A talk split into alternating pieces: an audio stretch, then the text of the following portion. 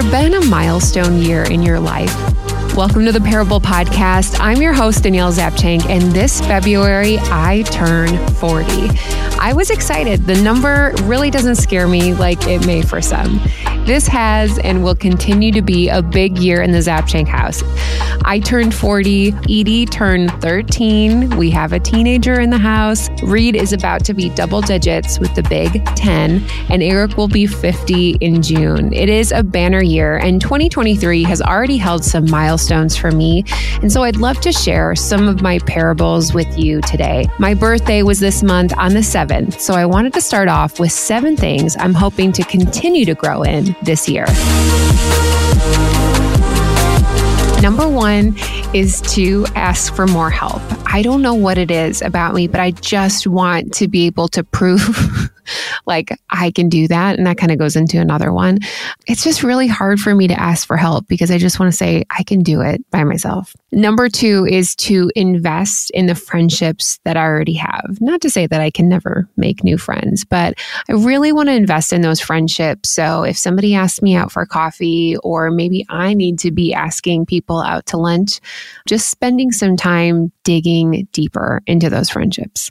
Number three is to delight more. And what I mean by that is just seeing the joy and the beauty in little moments. An example of that is I opened up our back window in our bedroom, and it is a, a very small little porch. And because of the snow that had recently occurred, the way that it had kind of like looked on the ground, it spelled out the word hi. And I know that that's not a big deal. It's literally just snow, but I laughed about it. I had to share it with my son Reed.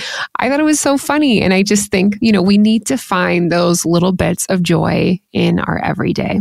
Number four is to not feeling the need to prove myself. And I'm going to speak a little bit more into that coming up. But I don't know why I need to prove myself. I think there's been so many things over the course of my life where I have seen that come into play. And again, nobody is asking me to do this, but I just feel this need to be like, let me show you, like, I got this. Number five is to be able to rest more. I'm a night owl. I love to stay up late, watch my show or scroll Instagram, learn how to remove thin set from cement floors on YouTube, just any of those things.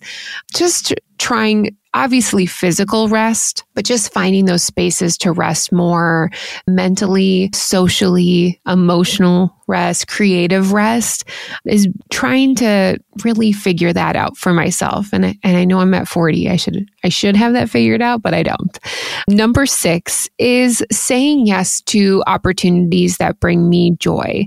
My husband who's probably listening to right now, he's like, "What? Saying yes more?" I think just being discerning about that too. How are there opportunities that bring me joy rather than just like filling my plate with to-dos and checklists? And number seven, continued dependence on God. All of these things are not a checklist. This is just opportunities I really want to be more aware of as I head into my 40th year of life. And I'm going to share it to you here because those who are close to me, the person that's editing this podcast, and those friends that are listening. And hey, if you have never even met me, I want you to challenge me on this and be like, hey, Danielle, I don't think you're living up to those seven things of really being open to and being aware of this year in your life. And finally, I just wanted to share this message that I wrote. I really enjoyed writing for our women's retreat that we just had this last month. And it has really been a gift for me, something that opened up and kind of spoke into some of these top seven items. So here is this message for you today.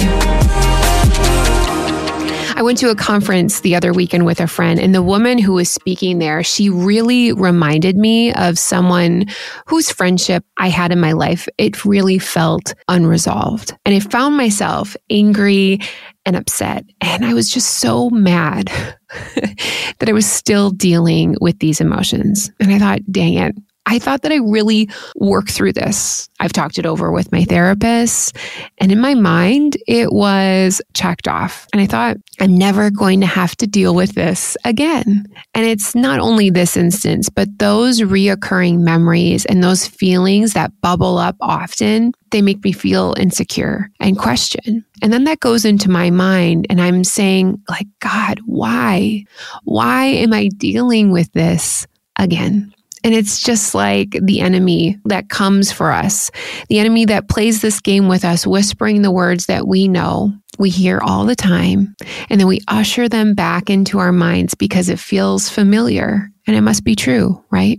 I shared this with my family after I got home from my conference, and my mom and dad were there. And a couple days later, my mom, she called me and she said, You know, Danielle, if it all went away, if it were somehow all of these things had been made perfect or made whole after you dealt with them, then Danielle, you wouldn't be dependent on him anymore.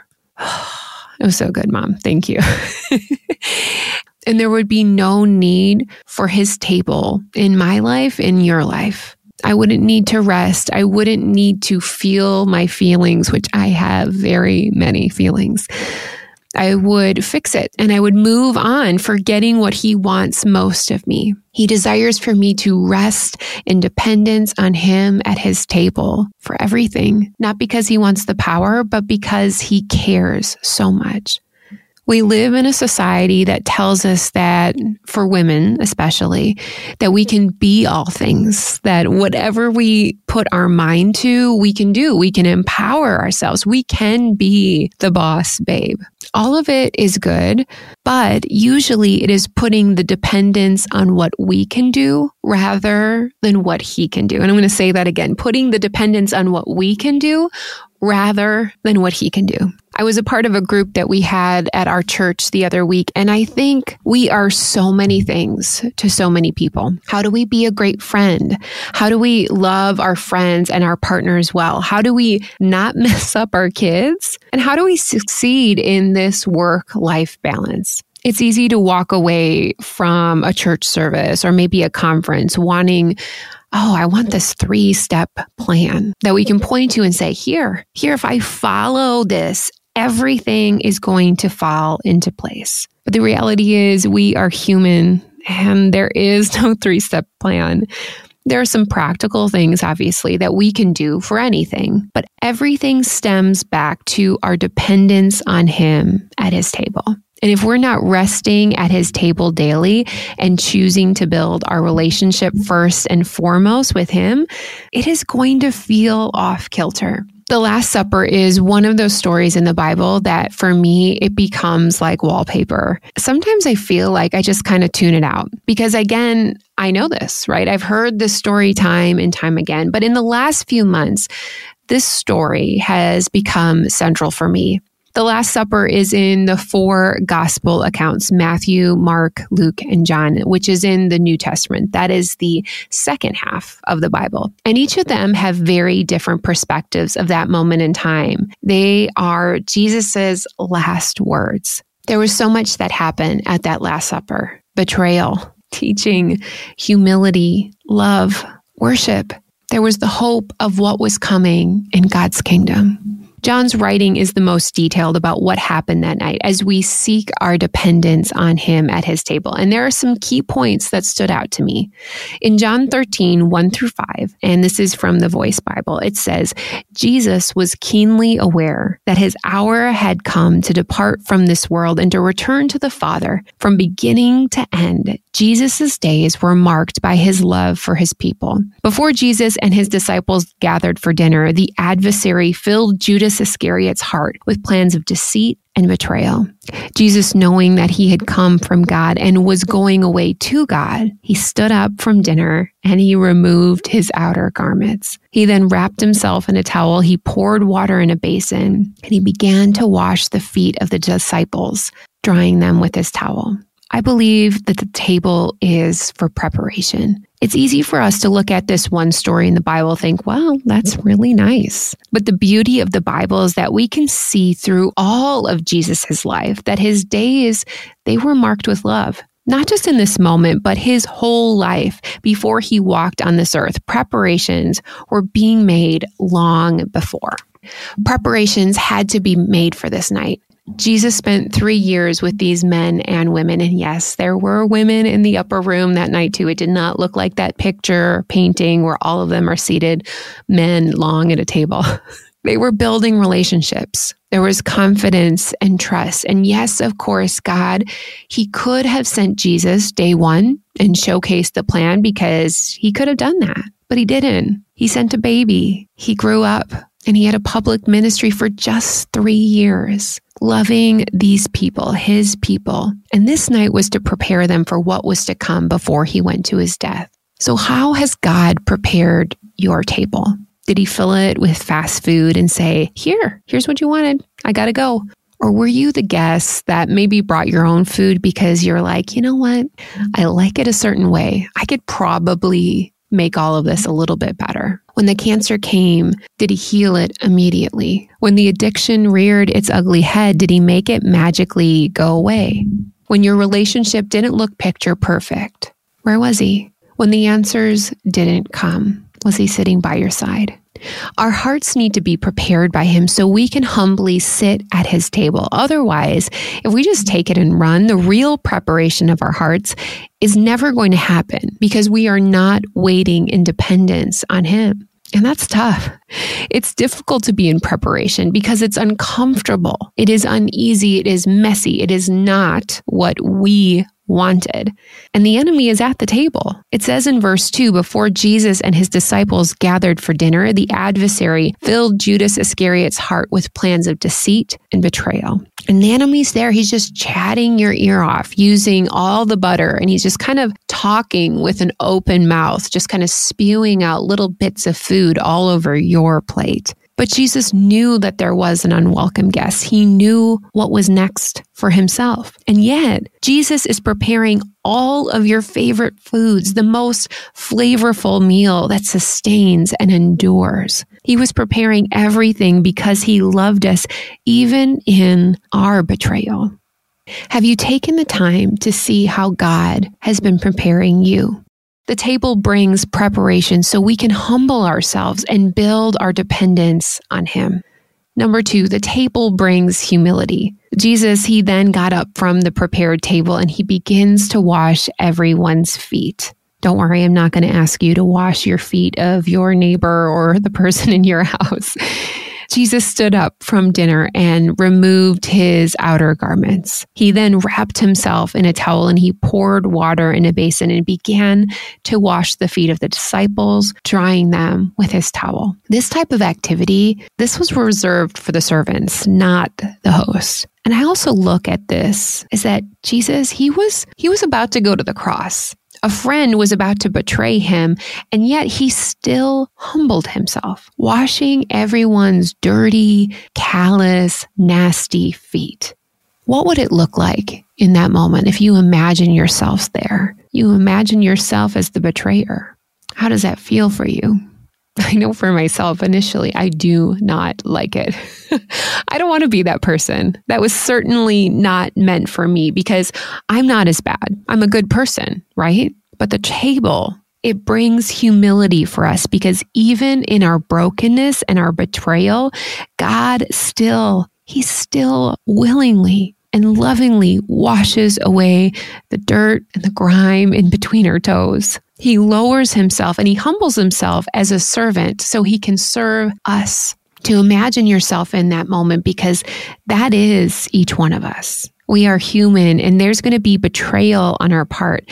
And when we sit in that and we feel that, the humility allows us to build dependence on Jesus. It says in the middle of this chapter that Jesus was becoming visibly distressed. And you could see his emotions and feelings. And I love the fact that he, Jesus, he did not hide that. He wasn't like this macho guy or neglecting his emotions or hiding them from his friends and his community altogether. And I would say that in that moment, he was afraid. That out of our humility, we don't have to wallow in it because you know what? The table is a promise. And that night is the precipice of so many promises. The table is a promise. And the first promise is in chapter 13, 25 through 26. It says, I have spoken these words while I am here with you, that the Father is sending a great helper, the Holy Spirit in my name to teach you everything and to remind you of all I have said to you. It's so comforting that when we prepare our hearts and we humble ourselves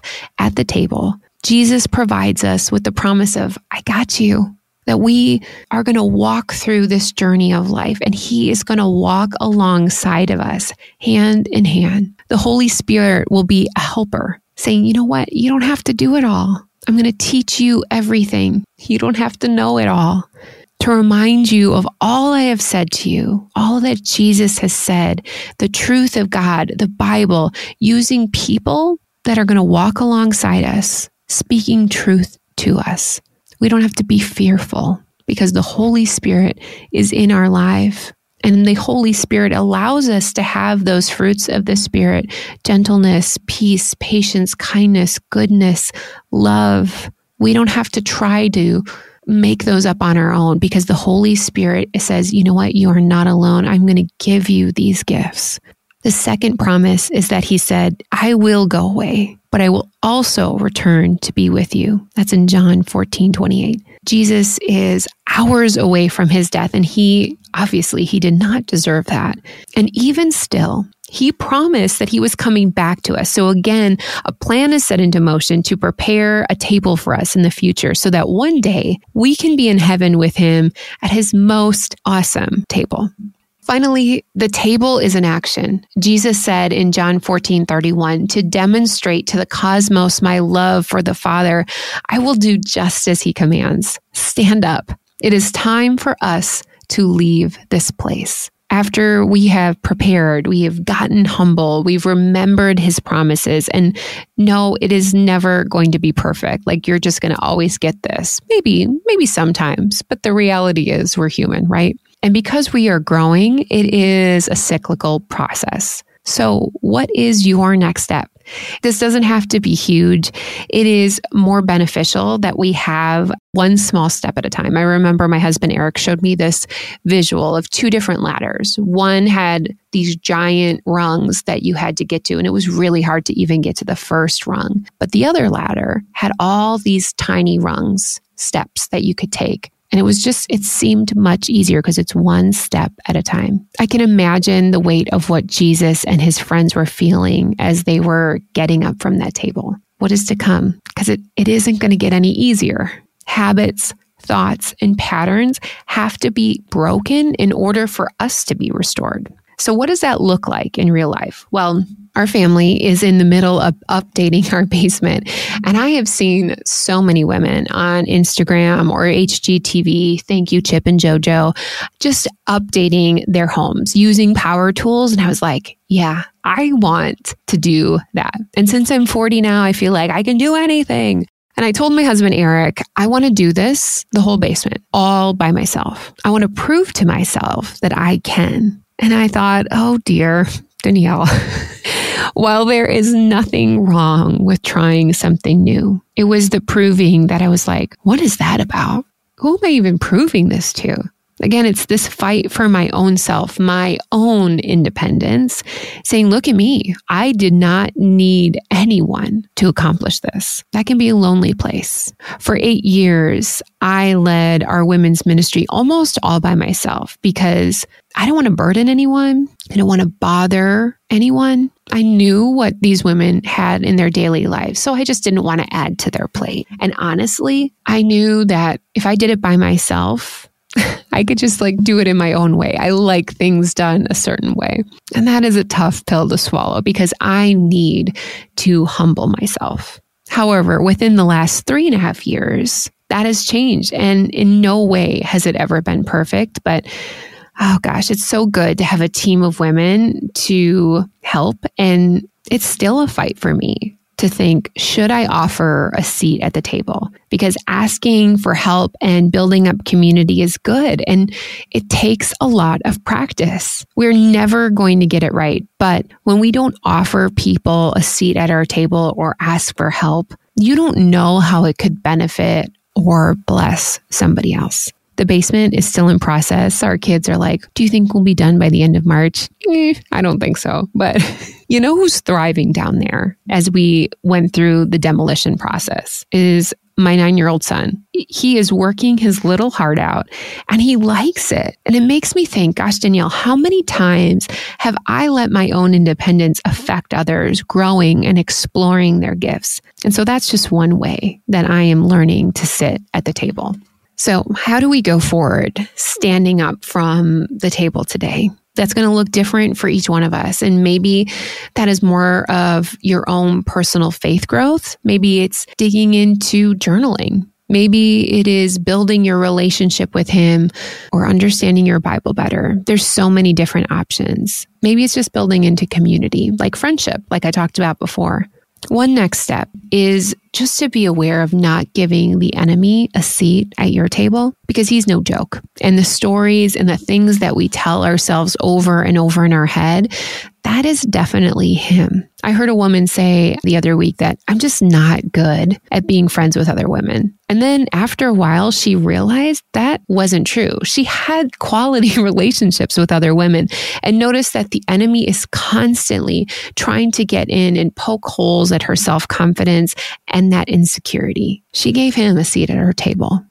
I never want to forget that for many of us, we go to church or we're part of small groups because that's what our parents did, or that's what as an adult we think, oh, that's what I have to do in my life. Jesus, he wants to have a relationship with you, not a religion. He wants to sit at the table with you through it all. And he is saying, you don't have to do this life alone. It's okay to be dependent on me. So maybe your next step is saying, I really want to follow Jesus and I believe he loved me in all of my flaws, that he chose to die for me. He's my savior. And because of that, I get to have a seat at his table in heaven one day. If that's you, it's just talking to him about that. It's just easy. It's just praying that in your head. My desire is that you go forward today, not fixed, but as someone who has a little bit more confidence, rest, and connection in coming to Jesus' table and extending that to others as you stand up, knowing that you are always welcome to rest at his table and depend on him. Hey, thank you so much for just sticking with me today and hearing what some of my milestone moments and things that I've been learning as I am in my 40s now. To connect with me, or maybe you have any questions, simply visit daniellezapchenk.com or you can find me over on Instagram or Facebook. In the show notes today, I've also added my guided reflection that goes along with this message that you are welcome to download and walk through that on your own time. And one other reflection question for you to ponder this week is what is one small step you feel like the Holy Spirit is nudging you toward. You never know. Maybe this is going to be your milestone that you look back on in the future. Thank you so much for listening. This is our 79th episode. I cannot even believe it. And as a gift for me in my 40th year, if you wouldn't mind sharing this podcast with a friend, maybe a coworker, somebody that you know at church, that is how I found out about some of my most favorite podcasts is just by simply sharing them with with a friend. And thanks so much to my technical producer of a husband, Eric, for editing this podcast. That is going to do it for today. I'm so grateful that you took the time to spend it with me. Remember, your parable showcases all the milestones God has brought you through. We'll see you back again next week on the Parable Podcast.